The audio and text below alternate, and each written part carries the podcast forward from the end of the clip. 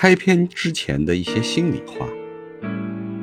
读《三体》聊投资系列之一，作者加百列投资之路。作为上学时理科成绩比理科生还好的文科生，金融从业二十六年的投资小兵，我是一个重度《三体》迷。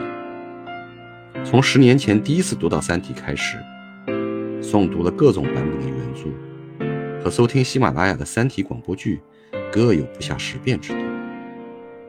从一开始惊叹于大刘的脑洞，到被文章描述的宏大宇宙观所震撼，再到对人性思考的不寒而栗，最后是重新思考人生的意义。虽然这些方面的问题，都已被全世界反复研究，在这方面，我也是碰到不理解的问题就会求助知乎的小白，自然没有资格妄言。但我的主要工作是金融投资，自然而然的会从投资角度来看《三体》。随着读的次数越多，投资领域经受的毒打次数越多。我发现两者之间的跨界联系似乎也越来越多。慢慢的，我对于《三体》里对应的一些投资逻辑也有了自己的看法。例如，投资的三体问题真的无解吗？如何获取投资的思想刚硬？三体和投资都逃不开的周期问题。锁死物理学的是质子。但锁死投资成长之路的是自己。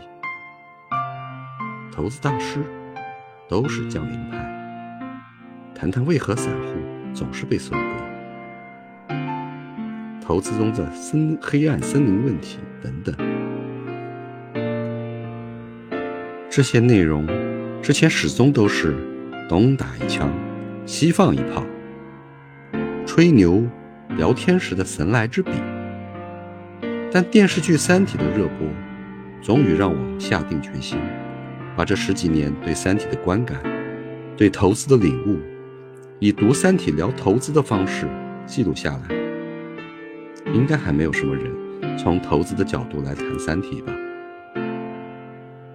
做这件事的同时，也是为了供这些年来信任、肯定我的朋友们参考。如果能对大家有一点帮助，那就最好了。如果您还没有读过《三体》，我强烈建议您精读一遍这本势必青史留名的原著，也可以看看《三体》电视剧，听听喜马拉雅王明军老师播讲的《三体》广播剧，但是千万别看动画。如果您是对讨论投资相关问题感兴趣，也欢迎留言或来我的喜马拉雅直播间。